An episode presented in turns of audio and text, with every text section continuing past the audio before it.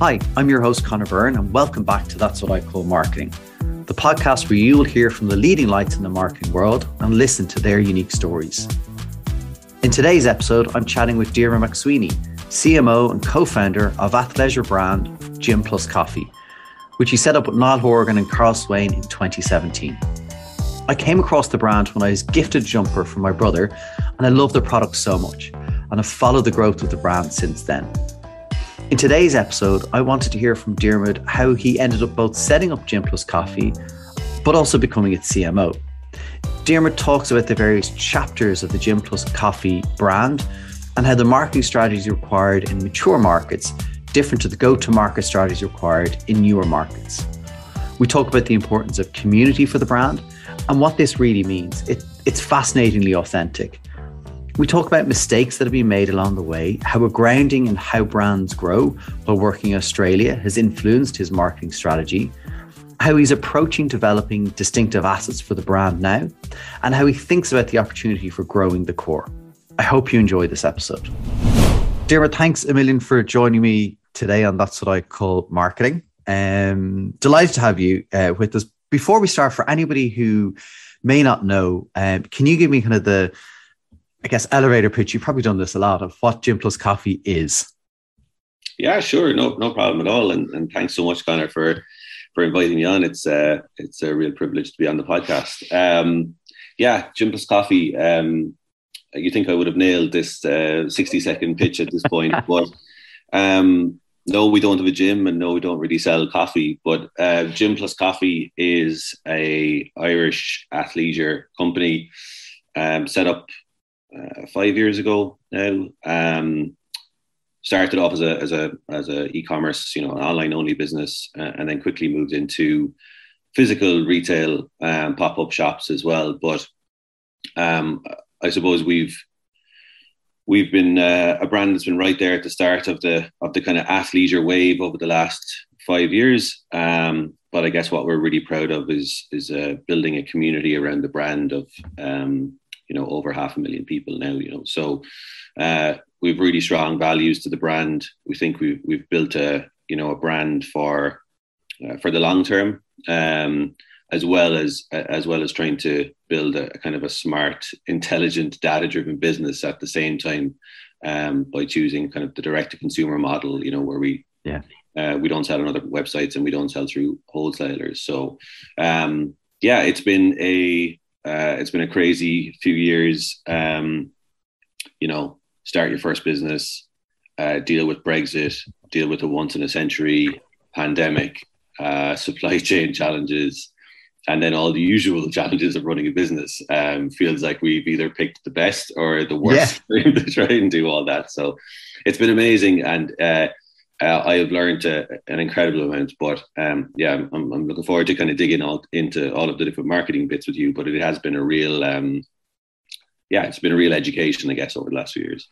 I was one of the things that I was really interested in was the the period over the last couple of years, and, and before we started, I said to you, I debated how much Gym Plus Coffee gear I should be wearing because it certainly became my almost work from home uniform. Like the the product is phenomenal, right? And I was actually gifted my my first hoodie um, by my brother, and I hadn't really known much about the brand, and I was like, this is probably one of the most comfortable things I've worn. And then it got to the point where my wife said, I'm sure, I'm pretty sure there's nothing left on the website for you to buy it at this point. so, uh, phenomenal product, but I I also you know found myself during lockdown kind of you know there was the treat myself because i you know I was at home or needing stuff and, and i i was using the site and and kind of that. Did that did that help the business? I mean there were other issues obviously supply chain but did did lockdown help?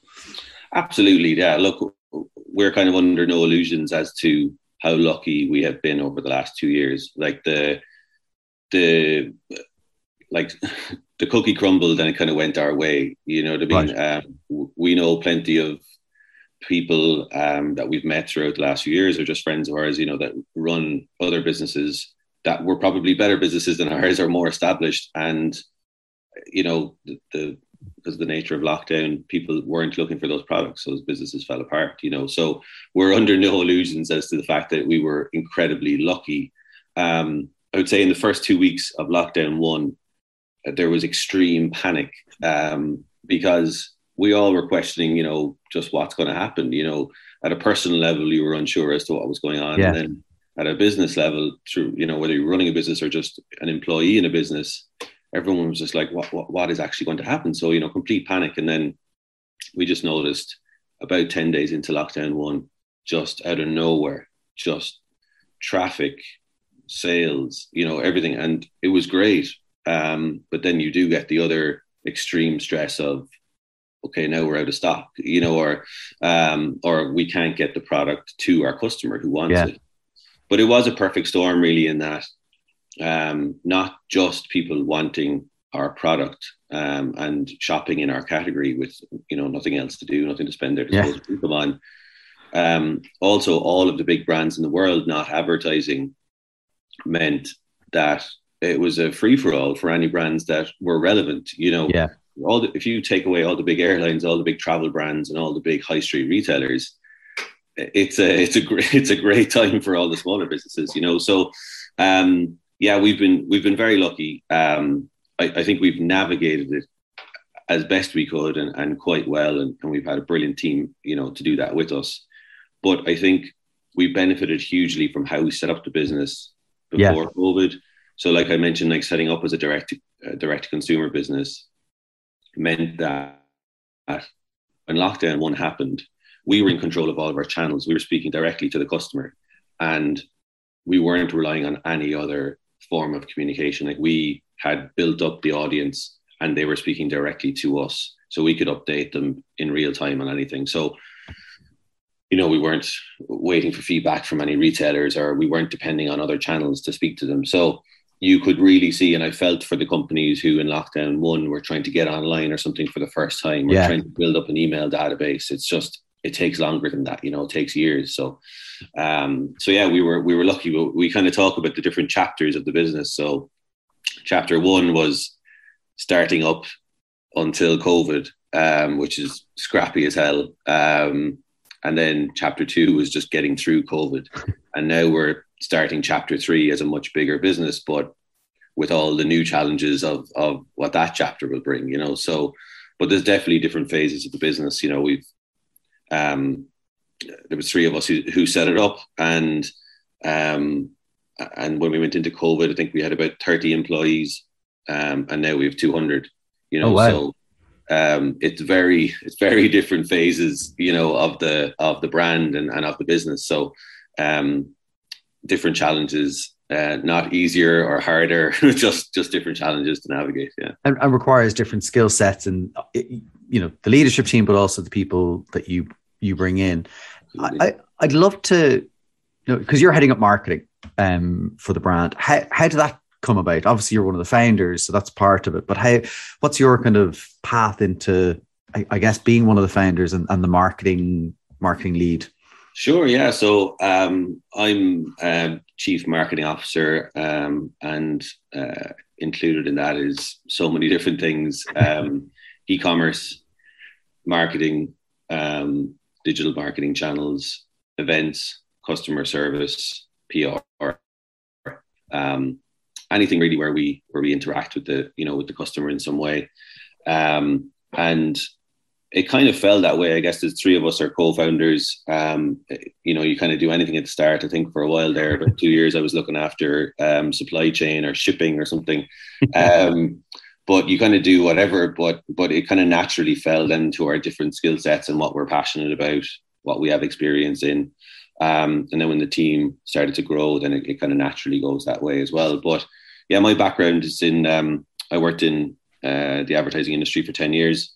Um, so I was a strategic planner um, in uh, Cawley or TBWA, as it's known now in, in Rathmines. Yeah.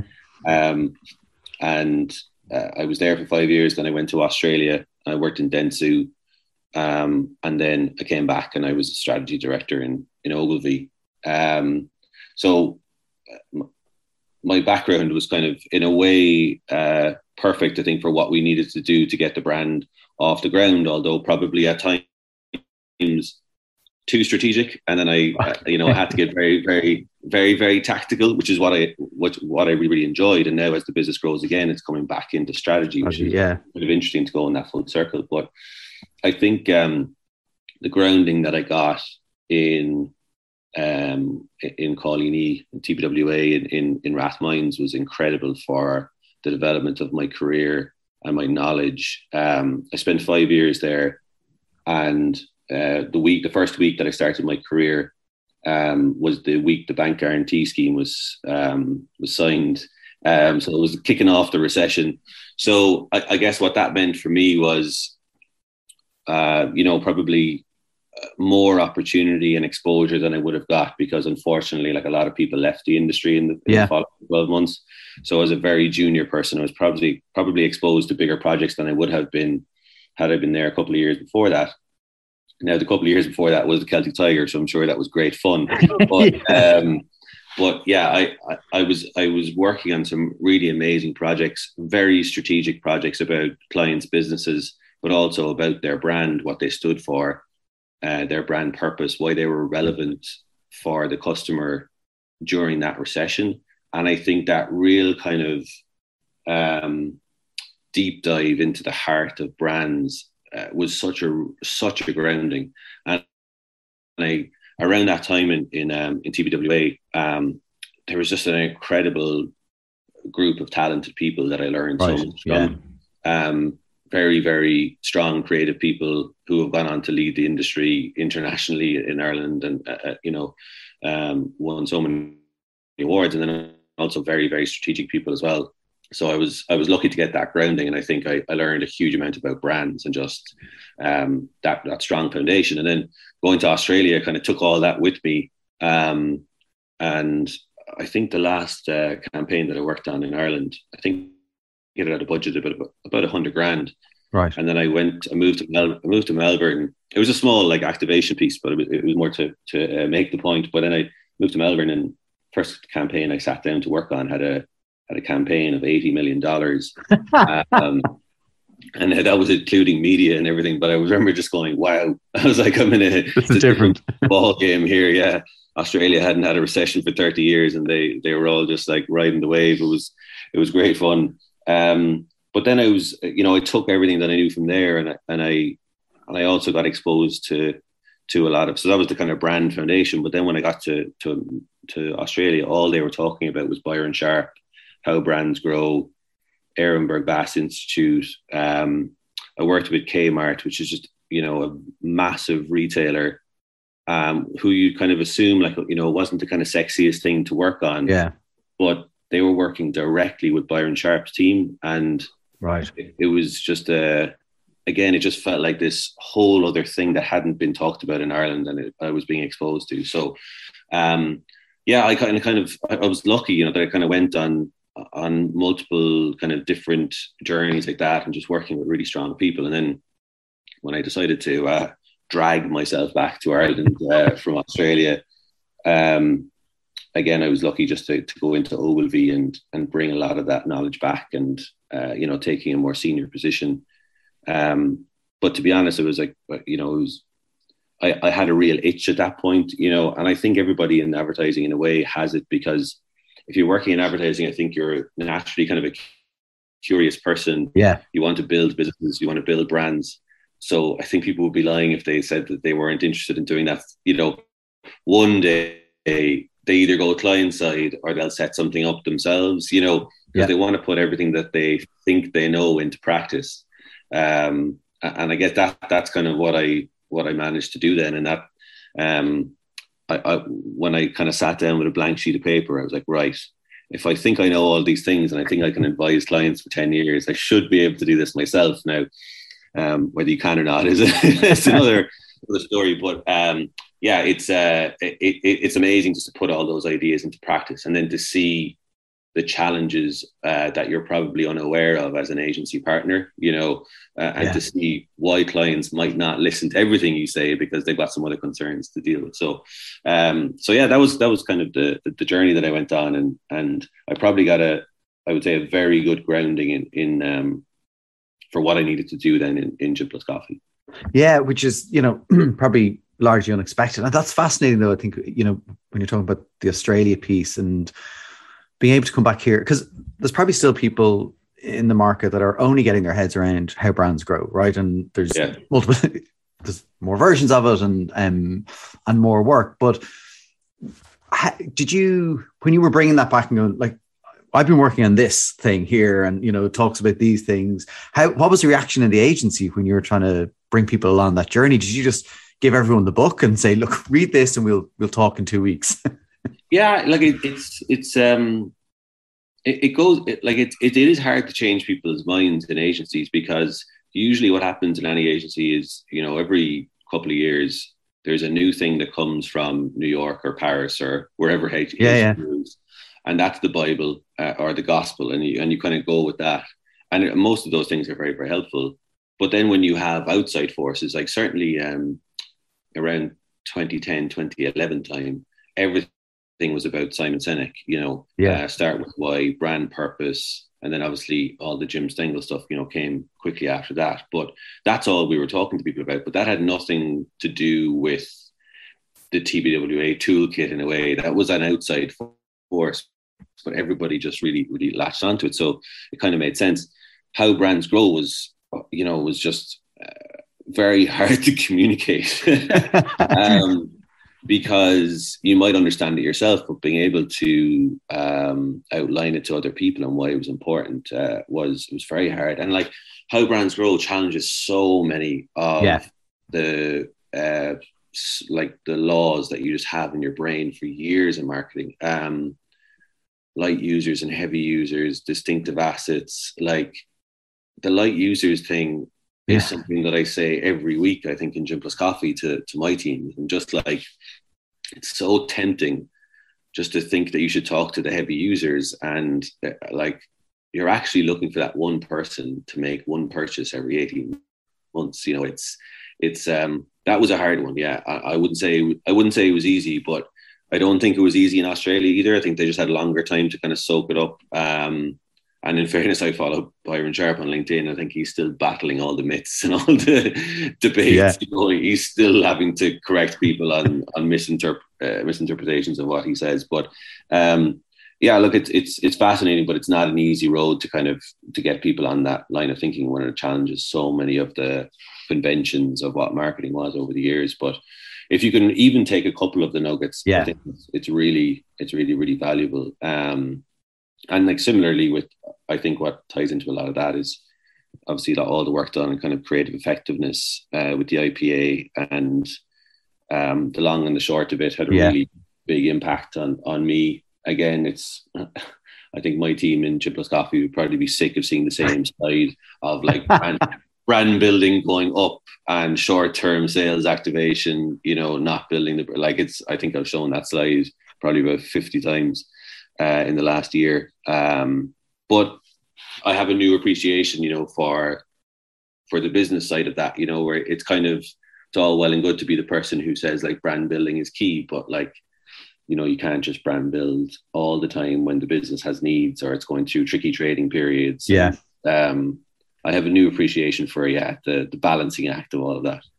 And the, so that's really interesting. Like when you're then going out, you're setting up this new brand. You have all these principles in your head, you know, and, and as you say, you've gone from you know, maybe in Australia, okay, one example, client eighty million dollars. You're setting you don't have, you don't even have the hundred thousand that other client had to do this stuff. So, how did you go about then taking the foundational principles that you know of kind of how to how to think about building a brand and apply that to a new company where you were just trying to start reaching a few customers to begin with.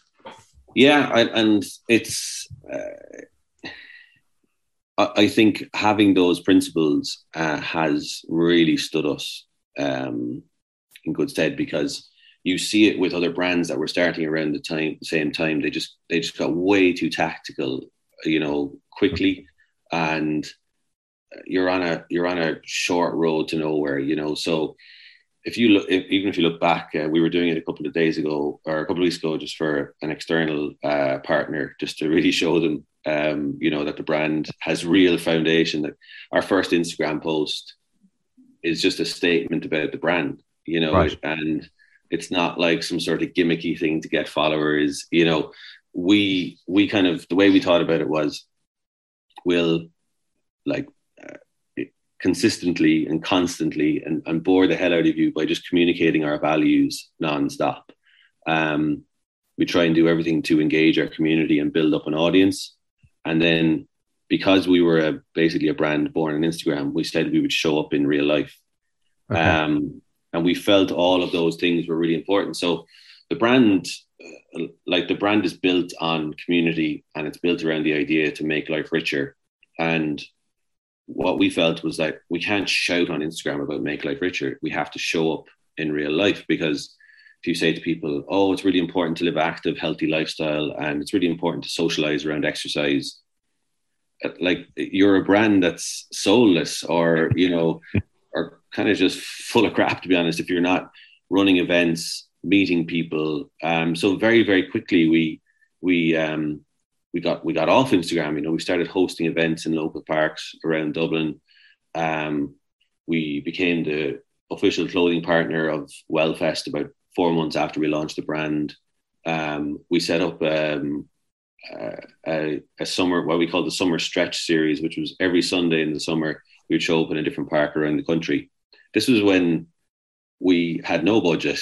Um, we were all still working full time jobs, but it was important to get out and meet people, build an audience, and show them that we had values beyond just product. Like in the first year so, we, we rarely spoke about product unless it was to launch something new or to remind people that it was there. But there was no like elaborate campaign to tell you all the different features, features. Of, of the different hoodies or leggings or whatever. Yeah. You know, it was really about communicating our values, and I and I think that foundation has just stood with us now. And there was loads and loads of tactical things that we did in fairness in the background to build that audience. And I, you know, I've I kind of always put down there's a, a, number of books I've kind of mentioned them already, which would be kind of the foundation of of what I kind of lean on, um, like Simon Sinek's book, um, The Long and the Short of It, and Byron Sharp's book. But I would actually put like Tim Ferriss, The Four Hour Work Week. Okay. Up there with them, which you're not going to hear a lot of people mention. I would think in, in a in a marketing set of books. Yeah, yeah. But the reason why is because all of the stuff that he was advising was just really tactical digital activity to build an audience, uh, to get people's attention, build an email database. Um, and we did a number of those things really well. Like, you know, when we launched, we launched to a database of 4,000 people instead of launching to zero followers on Instagram. You know, we had built it up beforehand. And then throughout the first year, by doing the events strategy, you had to sign up to our email database yeah. to sign up to the events, even if you didn't come. So that built the database again. So there are these really tactical things. And I think in the first year or two, definitely, I, I was starting to understand, you know, it's great having all these strategic uh, focuses and, and, uh, reminding people of their brand values, what we stand for, what we're passionate about. But underneath that, it's like what's the engine that's driving? So more and more people see that all the time. So there's that that, that balancing act definitely and I, I really enjoyed kind of reminding myself of what we should be doing at a kind of principle level and then also just getting super tactical as well. Yeah and it kind of it goes back to your point about the you know when you're in an agency there's all these things you tell clients that they they should do and then you know when you're either doing it yourself like you are for your own business or client side, you realize some of the practicalities of, yeah, that's that's great strategic thinking, but also, you know, this person over here needs to know that we've done this thing to, exactly. you know, for investment or whatever, you know, so it's, yeah, it's, a, it's a difficult, difficult balance. And also, I guess then starting something, you're really in the weeds, like you're seeing everything like so live, you know, that you do this event. Did people turn up, you know, better this time over the last time because we said something different? Like you know we announced it differently or we showed up in a different way and you get that immediate reaction. I mean through doing things like that were there any things you you change like were you kind of going oh like when we do these events we need to show up in a in a different way or different time of the day? Even like sometimes like day part time is is important. Yeah there was there was always things like that you know like um we wellfest the first wellfest in 2017 was was just we sh- we showed up like I'm not sure what we were expecting, but the reaction, the reaction that we got was un- like unbelievable. Like um, completely sold out of product, completely overwhelmed, couldn't keep up, pulling friends in from left, right, and center to help us. It was like, oh my god, this is incredible. We've got like we've got to do one of these like every weekend or like once a month at least, yeah. you know. So straight away afterwards, you know, did a bit of research, trying to go to every fitness or health and wellness event straight away. The next two, we did two more in the next three months. Absolute failures. like, I mean, like absolute stonkers of failures. Like, uh, I think one of them we sold. Like we, when you consider we sold out at a Wellfest, and then we went to the next one, a much bigger event, sold one hoodie, I think, and oh, then God. We, we went to, and we had spent a whole weekend there, and then we went to another one, which I think was in Bray or Greystones. Again, a huge event, and I think we sold three hoodies maybe the whole weekend. Oh. Um, and you're just so then you're kind of like, okay, right, that's not a formula. You know, we thought we thought for a second there that there was a bit of a magic, yeah, a bit of a hack or something that we had discovered, um, and that wasn't it. So you just end up doing those things where you test something and it works out, and other things it doesn't, and and you you repeat the, those things. That the summer stretch um, series that I mentioned, great success for us got us PR, allowed us the chance to meet our community, um, got loads of signups, massive boost in email database. So later in the autumn, we said we'd do it again. Um, but because it was autumn, we had to do it in the evening time and slightly change a complete disaster, complete right. waste of time. Um, so yeah, you just kind of test and learn and, you know, you kind of figure it out. But I always think that what we did well was the balance of being on Instagram only for that first kind of year and a half, but also still doing the events so that people saw us as a real brand. And the, and the, and the, the feedback we got at the time was, is this an events company or is it a clothing company or, or what is it? You know, which was just that's magic. You know, like that's yeah. priceless. If um, if people see you beyond your product category, um, like I think you're kind of onto a winner then. So we knew we had something. We were connecting with people in a different way. So we we just kept trying to fuel that as much as we could. Um, you talked about community a, a bit, and and you know, I wanted to kind of just get into that with you in terms of, you know, when you were establishing the brand, you said that community was going to be a, a huge part of it. And I, and I can see the benefits of community in that you're yeah. like you're with the people who are using the product, and it's almost like real life insight that you're going to get, right? Like those things you're hearing yeah. from people. But why was that in establishing the brand that you you knew you knew or felt going in the community had to be a foundational part of it? Yeah, there's, there's a couple of reasons for that, I guess. Um, most importantly, it's what we as individuals are passionate about. Okay. Um, so, like we've we've had a number, of, like I don't know what you, you wouldn't call them business ideas, but like we've had a number of things over the years where we we tried to get something off the ground um, and it didn't work for whatever reason. Um, with this, we felt it was the first time probably where a professional opportunity or our professional ambition overlapped with those personal passions. You know, so like myself and Karl had come back from Australia and Niall had come back from California and Vancouver where he was spending a lot of time at work. And what we saw from those cultures was the benefits of people socializing around exercise. So not trying to fit right. your gym work or your activity into your personal time, like which is what Irish people were doing. Like Irish people were getting healthier and fitter, but people were still trying to, you know, they wouldn't allow themselves mix it with, with socializing with their friends and family. So Aussies and Americans and Canadians are very good at just letting everything overlap, which yeah. is how you fit everything in. Whereas if you try and fit your socializing and your fitness separately, then all of a sudden you're just running out of time. So we were very passionate about that personally. Um, but also then it just became, it also made sense from a digital marketing point of view.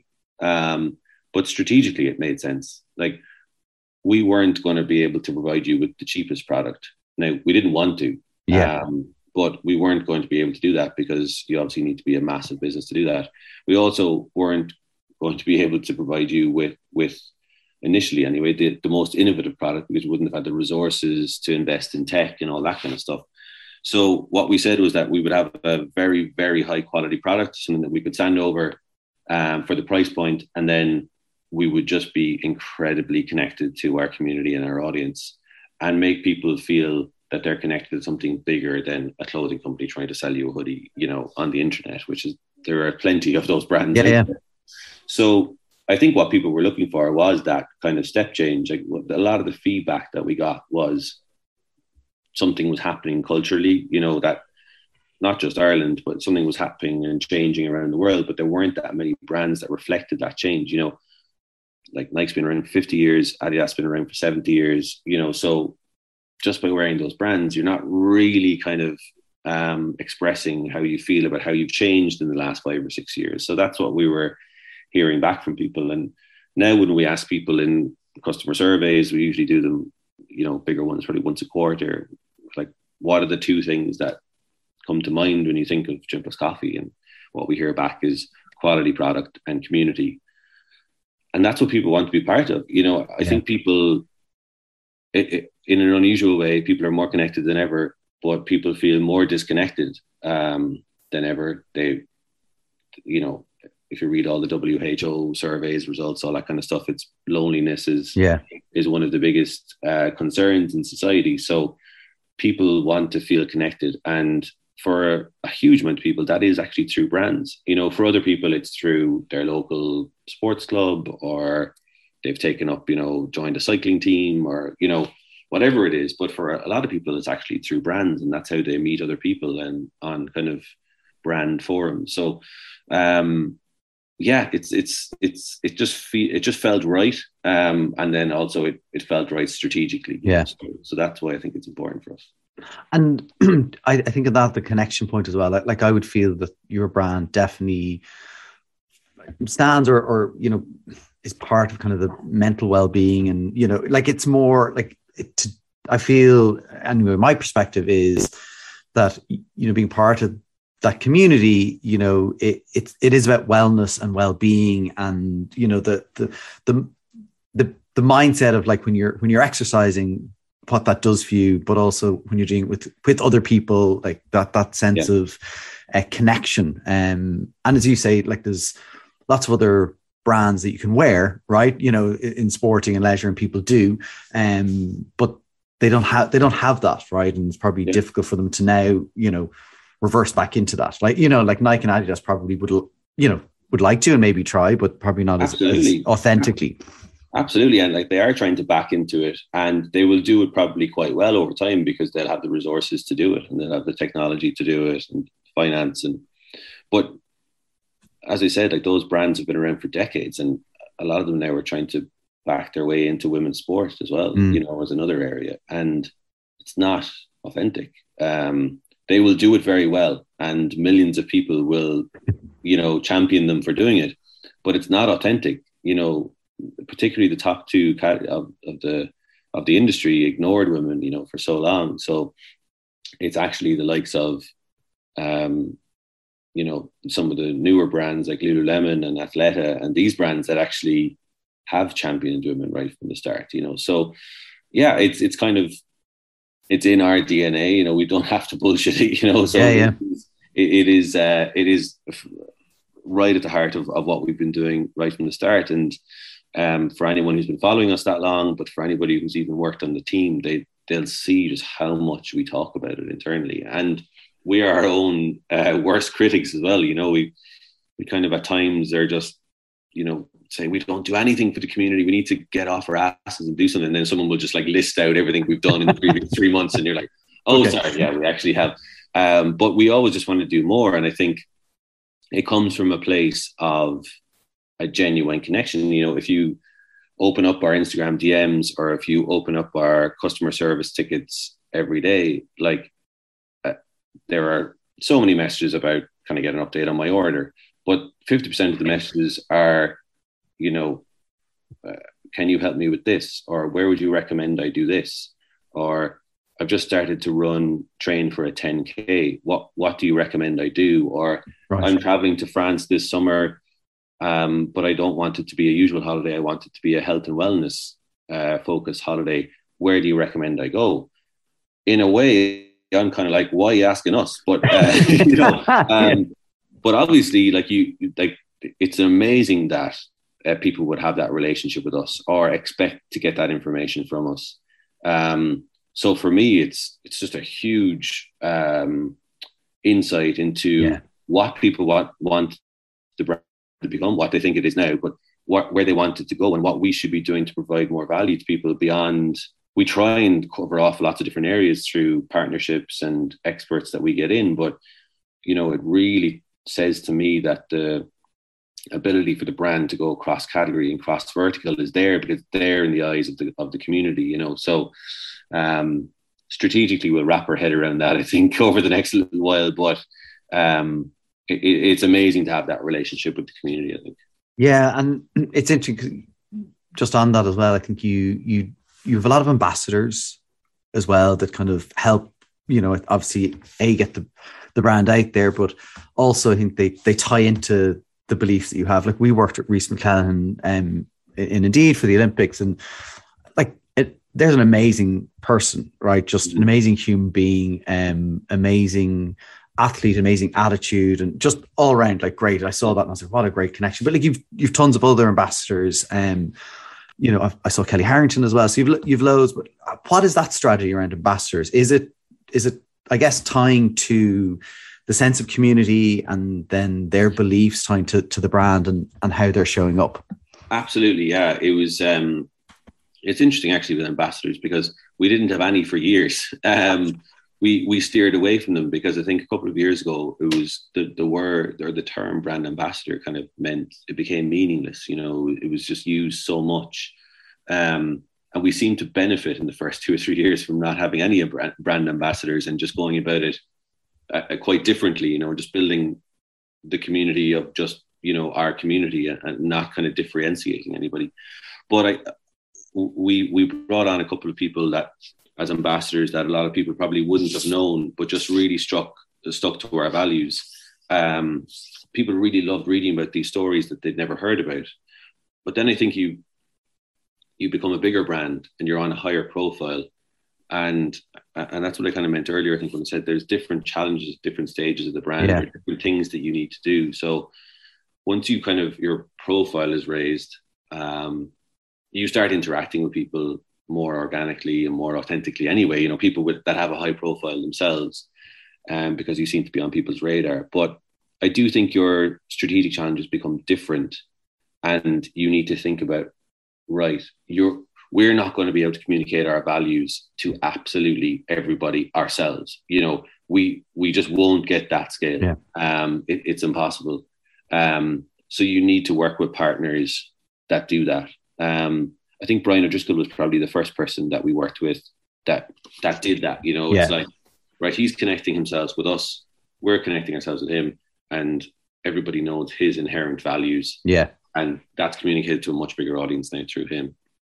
Then we brought on some of the other ambassadors I mentioned, like Ashley McCarthy, um, Sean Harding, but all people who really stood to our values. They might not have been as well known, but people who were really following their passions. Um, Sean Harding is a great example. You know, he runs his own community gym uh, in Tallaght.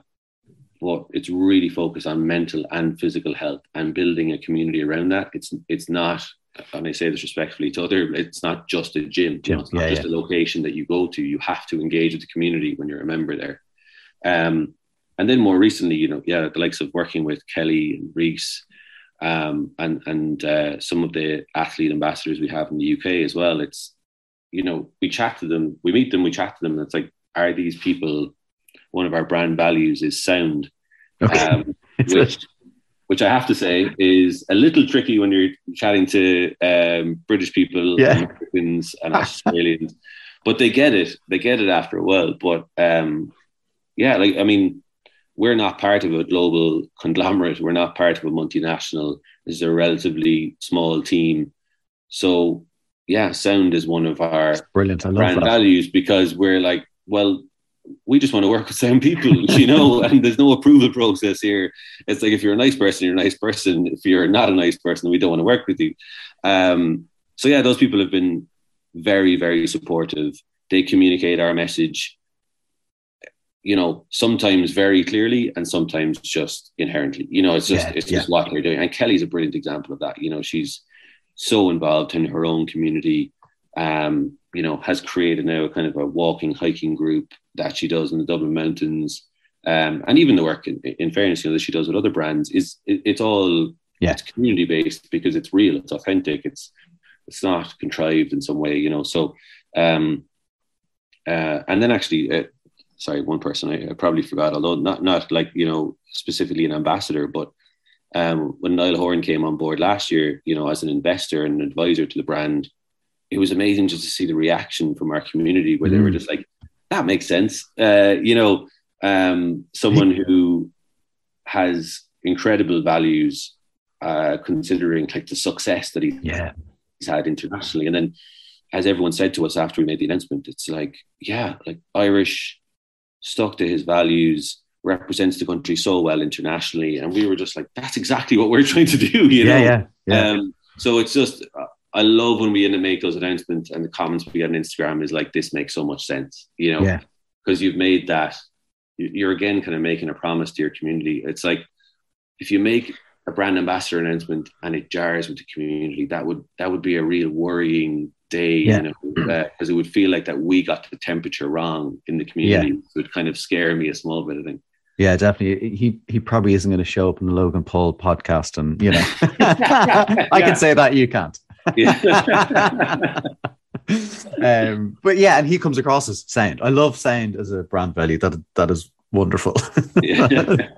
Um, and I, you, you've mentioned kind of the, the scaling and the challenges that, that come with that. As you as you think about scaling, how are you thinking differently about how your marketing needs to evolve? Yeah, God, it's a good question. It's um, we're definitely, as I said, like kind of coming into chapter three of Gym Plus Coffee. There's different needs on the business and um, and different challenges, and the way we market is, is definitely one of those. I think we need to, we like we need to. We're coming out of COVID, so we need to freshen up. We need to reframe a lot of our messaging. We need to get clearer on our kind of core brand message, and then also we need to probably sacrifice and compromise a lot. So, and sorry, what I mean by that as well is that you know where the brand is at now in Ireland is not where the brand is at in other markets. Right. Um, you know, so uh, we still have such a small team, but it's it's kind of wearing wearing two hats is quite hard. So if you consider what we need to communicate to the Irish audience is so different to what we need to communicate to the audience in the UK Yeah, um, because the audience in the UK, if they get the same message as the Irish audience, they're kind of like, "Excuse me, what? Like, we've never heard of you before, so you're going to have to explain your, you know, introduce yourself." Yeah. Um, and I think even in the UK, generally, you could be five years in and you could still be introducing yourself. You Yeah. know, um, so I, I think we need to we need to definitely get freshen up in terms of how we appear uh, visually, and and there's so much work going on internally on that at the moment, but also just on the messaging. Um, you don't want to show up like another athleisure brand because God, if you think there's a lot of athleisure brands in Ireland, you should see the market in the UK. It's um, we have a number of people working for us now in the UK, and they send on the screenshots of all the ads they get targeted with on Instagram every day, and it's just such a more competitive market because um, you just have so many more players. So for us, it's just getting clearer, um, a little kind of just you know the real top of the spear yeah, and making people making sure people see that message but also uh, in a way it's just rolling out the playbook that we've kind of perfected here because what was really frustrating and we've built a really really great business in the UK over the last couple of years but what was frustrating was that we couldn't roll out the playbook like we had done here because like our brand is not a digital marketing only e-commerce athleisure brand. That's not what the brand is. The brand is events, community building, store activity, um, meet the team, you know, get to know us. Like we're, we're real people that enjoy going to events, you know, we're actually going to, um, we're going to an event this evening in, in London that we, that we're the headline sponsor for. Uh, and this is the first time we've gone massive on a UK event like we would Okay. in Ireland. And it's like, everyone's like, finally we get the chance to do this. But, you know, there, there's a lot of things that we, we just it, has been frustrating, but it has been COVID and travel yeah. restrictions and all that. But now we're going to say from from from this month on, basically, the UK customer is finally going to see the fully formed version of Gym Plus Coffee, which Irish people have seen for a number of years. Whereas now this is this is us kind of coming off Instagram ads and coming off uh, yeah. very smart performance marketing and all that. You know, it's it's finally getting out there and doing all the other parts of the business. You know, so that's exciting. Um, but rolling that out in another market, in a much bigger market, has its own challenges. You know, and um, as great as the last few years have been for us, we're still a tiny, tiny brand. Yeah. You know, like we're we're we've we don't underestimate the kind of size of the challenge ahead of us. You know, so it's exciting. Um, it's very very exciting, and there's a big opportunity there. Um, but it, it's a real challenge as well. You know, so and it's all I think also like, and I'd have probably different but similar challenge in some of my role where I'm looking after marketing for Indeed for some of the newer markets. So in the US, everyone knows who Indeed is. In the UK, everyone, but in you know Singapore or Australia, very few people know who we are. And so what works in the US and the UK won't necessarily work in those markets because we need to go right back to what worked in the US like yeah. nine, 10 years ago. And that's a very, that's a difficult mindset almost to kind of go like, okay, we actually need to reverse back to what we started with. And, you know, that's yeah. the, that's and the how, And how do you keep that fresh for yeah. the audience and for the team because you can't just exactly you can't just roll out the old playbook it has to be like that fresh version of it so that people want to work on it and are excited by it but also that it just feels relevant now because yeah if you just keep rolling out the old thing out it just becomes a bit stale isn't it yeah yeah yeah and doesn't and it stops working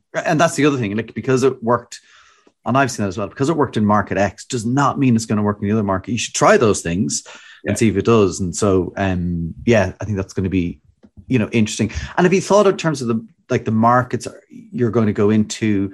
Like, how does language play a role? Are you thinking, you know, God, like markets like say Belgium, where there's multiple languages, are going to be difficult. Yeah. Like, you know, have you thought about that, or is that part? Yeah, we've we've we're, we're lucky. Like we we we um we have a good good business in uh, Netherlands, Belgium, and Germany. Uh, they're really really kind of strong strong smaller markets for us. Let's say let's say obviously Australia and the US have been a little easier, um, but you know, I think Dutch people and German people speak better English than us anyway. So it's been kind of um, it's been it's been pretty pretty straightforward. But I think the size of the audience now in Germany um, has got to the point uh, where we have to give them um, a localized experience. So on the first of July, we'll launch a German website and just um, yeah, just a kind of a, a, more natural experience for them. I, yeah. I think um, the kind of the Dutch and Belgian markets don't really warrant that yet, but um, we also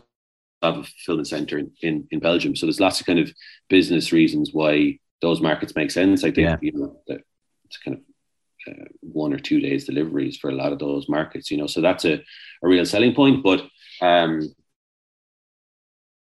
those markets have their own intricacies as well. You know, like um, I think the majority of of uh, e-commerce transactions in Germany are made by bank transfer, um, which right.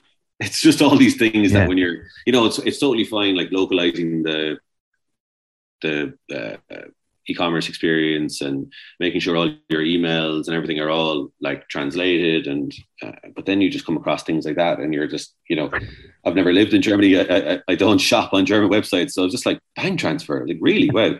Um, but and obviously um, germans are uh, i think it goes back to 70 80 years ago is that and they're very used to sending things back to the government and uh, posting things back. Mm. So high, very high return rates um, in uh, in Germany for online shopping. So uh, again, another thing that you have to take into account when you're yeah. kind of moving into these markets. So. Uh, but yeah, they're they're interesting markets. You're you're I suppose you're trying to kind of just test and learn at the start. You know, it's like how can we go into these markets with minimum minimum effort uh, and see what we get back. And then if you get something back, then you, you kind of really consider them a little more seriously. Um, those markets have been good examples for us, I think, and um, uh, and we haven't had to make too many hard decisions like to be able to roll that out. Similarly with Australia, um, you know, that comes from it, it's a the brand is is so bang on trend, you know, for Australia. Um, but to really build a, a, massive business in Australia, we'd have to make some huge strategic investment, and then that's a whole other game, you know. So yeah. lucky we've been able to just distribute to Australia from our existing distribution. Okay. So you can kind of just set up the Australian website uh, and see what you get back, and, and it's been very convincing over the last year and a half. But um, because because it's just the distance. It's a it's a whole other ball game if you're yeah. if you really want to go. Going to go big, yeah, yeah. US probably not dissimilar in the states yeah. as well. Much bigger, yeah. like huge opportunity. But um, you, you mentioned the visual identity, and I'd love to just get your views on kind of the the set of distinctive distinctive assets you have as a brand and how you see them evolving. Yeah, that's a good question. Uh, it's something we're actually working on working on right now. Um, we it's actually one of those things where um, I think one of your questions earlier, you know, was like kind of what things have you held on to, you know, from your career and why have you kind of had to let go? And it's like those distinctive assets are something that I was really passionate about, but it just made no sense in the first couple of years, you know, to really prioritize that when yeah. you're just like, like you're looking around, you're like, we just got to build this business and this brand first. But I think we do have, um, um, like logo, make life richer, everything is black and white or teal. Um, and the plus has started to become a really strong asset for us now. It's yeah. something it's something that I was always chatting about, but actually it's something that the product team has really led now. Whereas if you see a lot of our newer products, um, the a lot of the design is just led by the plus. Um, yeah. And we see real, real power and, and, longevity in that over the next few years, where hopefully we get to a, a kind of a a higher level of awareness that people don't need the full logo; they just need the.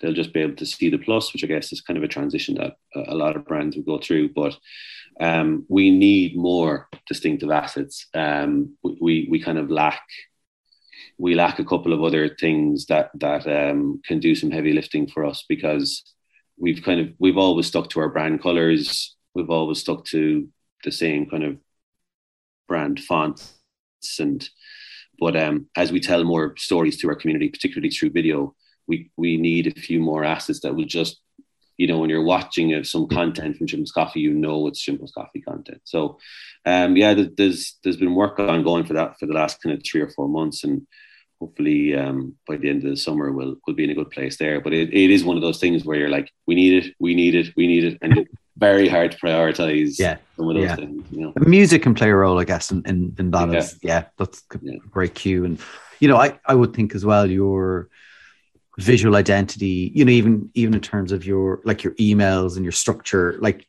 it's it's consistent and but fresh. And you know, so I I think that's um, you know, you you you know. I know when I open the Gym Plus Coffee email, kind of the, the structure it, yeah. it's going to be and and you know i think that helps with kind of the, the memory structures i, um, so, yeah, yeah. and it's surprising you mentioned email because uh, god it's never spoken about um, well from most of podcasts or things that i read like you, you just you don't hear people talking about email and then when you actually talk to anyone about how they engage with the brand or if we talk to our community it's all about email like that's how that's actually people's one-on-one relationship. Um, as old school as email feels now it is still how most people engage with brands. It's really interesting to, that you brought that up as kind of the first example. Oh absolutely. I, I, and they're they're great. And I, I think there's another brand that I, I love that does I think emails brilliantly butternut box which is dog food. Yeah. Dog food. yeah, yeah, yeah. dog food and um, leisure um but you know I again I think they're their personality comes out in their emails and i would feel the same for you you guys. It, you know it it's a, you're right it is a very kind of one-on-one interaction with with the brand. Yeah. Um i i'd love to just get your views. We're near near the end but you know work of others that you admire whether it's in your space or kind of other spaces when you're kind of looking at what people are doing in the marketing world you're going I, I really just admire what what they're doing and i'd love to either apply it to our world or, or, or just admire it? Yeah, like um, a brand that we we discuss an awful lot is um, is Rapha, the cycling brand. Um, it's it, it's a real brand in the purest sense. Like they know exactly what they're about. Um, they know exactly who they're talking to. uh, they know that person's full world. Um, we've taken a lot of inspiration from from what they do. You know, they've got coffee shops in the middle of all of their brand of all of their physical locations. Yeah. Um, they make it a real meeting point for people, and they introduced a number of years ago like Rapha Travel, um, which was just a such a sensible next step in the brand. You know, bringing people away on adventures together and locking them in even more emotionally, you know, to the brand and making them feel like part of that journey for them. Um, it's a brand that we we talk about a huge amount, and um, there are others, but but I feel like Rapha is the real. Uh, it, it's just that it's in its purest form. It, it just knows what exactly what it is, and it's not trying to be anything else. You know, it, it's just crystal clear. Um, but like in terms of like there's, there's, so many brands these days that are that are doing that are doing cool cool stuff. Um, but I, I think in terms of some of the bigger campaigns, the ones that really kind of stand out to me have always been ones that are kind of in real life or, or, or encouraging people to be in real life and ones that are focused around earned media.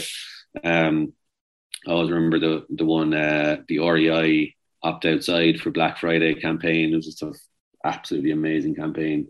Um, Gatorade replay, even though I think it's now 15 years old, which is, um, I'm not sure if that's how did a, that happen. I'm not sure if that's an old reference by me or if it's time. But um, again, just a such an innovative campaign at the time. It probably feels a little more normal to do a campaign like that now because of all digital channels. But um, again, just something that existed in the real world that was happening that people wanted to engage with and from that i mean it's it's definitely my sense but it's also things that i hear back from our community it's like they marketing is great and all the brilliant ideas is fantastic but things that happen in the real, real world you know that you either have the chance to attend yourself or that you see later on instagram fine through a video but like people really really love that those things now that are happening in real life and i think another brand that probably does all of that so well is is red bull in a way you know mm. where it's mm. just like and if like even now to forget about all the Formula One type stuff. Yeah, yeah. The, the, kind of uh,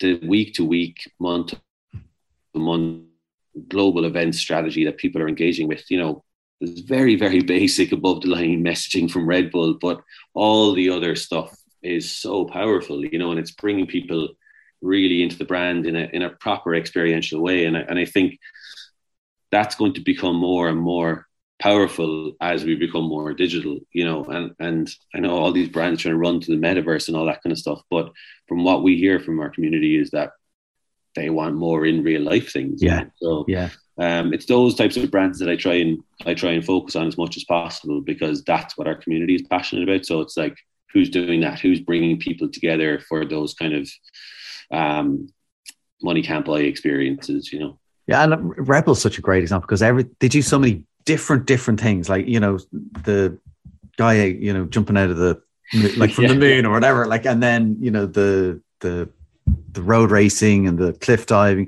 but it's all tied to the core of their brand like everything you yeah. do you're kind of like it just makes perfect sense so whether you know it allows you to go in lots of different ways and different different different places and it's really interesting because the more like as you talk i kind of get this sense that you know you have a real true sense of the core of your brand but also you can see opportunities of where that can extend to other parts of people's lives and people's worlds. And not yeah. to give away you know any future plans but i kind of get that sense that you know you can see gym plus coffee adding value to people's lives in in different ways beyond the current product.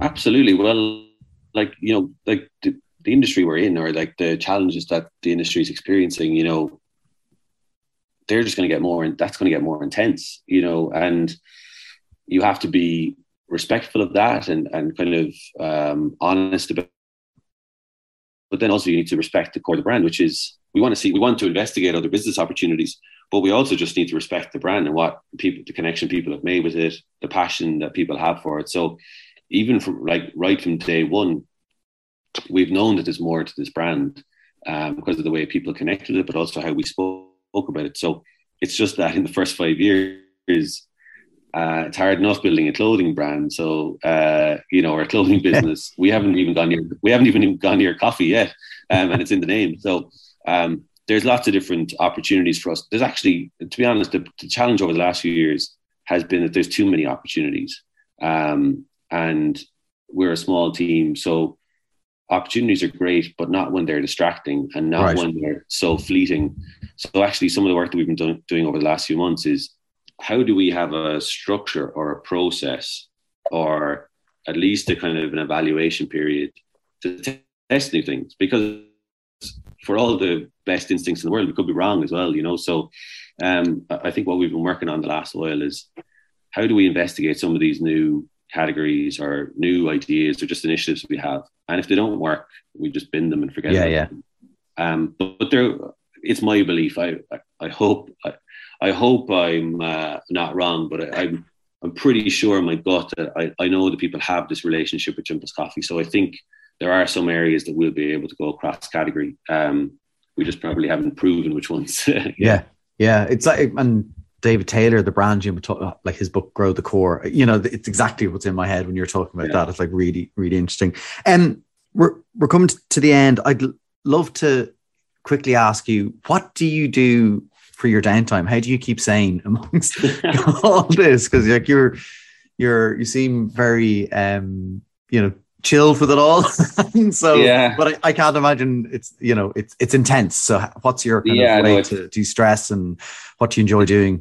It's very very intense to be honest. It's um, working uh, working in agency land is uh, as uh, I'm sure there'll be lots of people listening who who who work in that industry and or some form of, of agency industry and it that's a very stressful um, uh, really asks a lot of you um, I can honestly say uh, that it isn't a patch on uh, on running a startup. Um, so just a bit of perspective for anybody who's in, in agency. Um, it's it's all encompassing. You know, it's um, it asks a lot, and it's it's not for everyone, um, which I think is a really important message um, that that I kind of wish more people would send out in a way because um, setting up a business is diff- definitely difficult, but joining a startup is uh, you know people can work for any business they want and uh, joining a startup is a very should be a very conscious decision you know you're you're joining a company that yes probably connects with your values but you're also trying to join a company that's trying trying to become a company if you know what i mean yeah, yeah. Um, so it, it, does ask a lot of people and and i think people should be aware of that but um, how i de-stress i think the last six months have definitely probably been the most stressful of my career so i would be lying um, I'd be lying if I came on here and said that I had I had struck great balance. Um, it's been a it's been a challenging period. Um, so I, I, probably haven't haven't nailed it to be honest. But we like we try and encourage people uh, to live the values of the brand, you know. But there are times when the business has asked a lot of us. So, and actually, the weird thing now is that COVID is kind of you know over in a way. Um, now travel is back. Yeah. You know, so business travel is back and you're like oh right okay i'm expected to be there in person as opposed to on zoom um, so that that's a that's a new thing but um, yeah i try to i try to run as much as possible um, i i listen to a lot of, a lot of podcasts i became a big walker uh, during uh, during covid i think that was it's just more just gets you away for a longer period of time it's kind of grand going for a 40 minute run but sometimes you just need to get away from the laptop a bit longer, which is, you know, a, a good long walk is great and listen to music. But um, yeah, running is running is my is my kind of thing. So um, if I can fit in a run, then um, I'll usually be on to a good week at that stage. Yeah, yeah, yeah. Clears that. You, yeah, you need something that's just going to either start of the day, end of the day, or something kind of clear clear the space. Yeah, I think I think swimming is probably something I need to get back into as well because that's the one thing where you definitely can't be using your phone. So yeah, yeah um, uh, uh, something I need to I need to get back into. That's brilliant. Yeah. Um, you kind of touched on it, but you know, I guess any any tips you would have for anybody you know who's thinking of a similar path, you know, listening to this, going, you know, I have an idea I'm, I'm gonna I'm gonna give it a go. Like you're right, not for everybody, but anyone who yeah. is thinking that way, what would your what would your advice be? What would, I guess do you wish someone had told you? I, I guess yeah, you, you have to be personally passionate about it because literally on the second day you'll hit a, you'll hit an obstacle. So um, or probably on the first day. Um, you know, and you'll constantly come up against those. So you have to be passionate about it personally, otherwise eh, it'll just fall apart quickly and you'll have wasted your time or or you'll be year one in and you'll be like if you get to the end of year one you've been that is a huge success and you've you've beaten 99% of people or, or 99% of ideas but if you realize that at the end of year one that you're like i'm actually not that passionate about it like that's a that's a dangerous place to be in you know you've invested probably a bit of money and a lot of a lot of time so definitely be personally passionate about it um, i would say from a kind of a marketing point of view just stay focused on brand messaging um, and focus on a wide audience. Um, uh, going back to our conversation, uh, mm. you know, at the start, like I, I, think people get very intoxicated by niche audiences and they read things online or listen to American podcasts where it's like, oh, go niche, go niche, go niche. It's like, no, go broad. Like you're trying to bring in as many people as possible. Um, so stay focused on brand messaging and don't don't get lost in um, discount messaging to make sales or telling people this is the best product that they've ever come across. It's like just make people connect with the brand emotionally. And I think particularly on social media, if you focus on that, more people will come into the brand.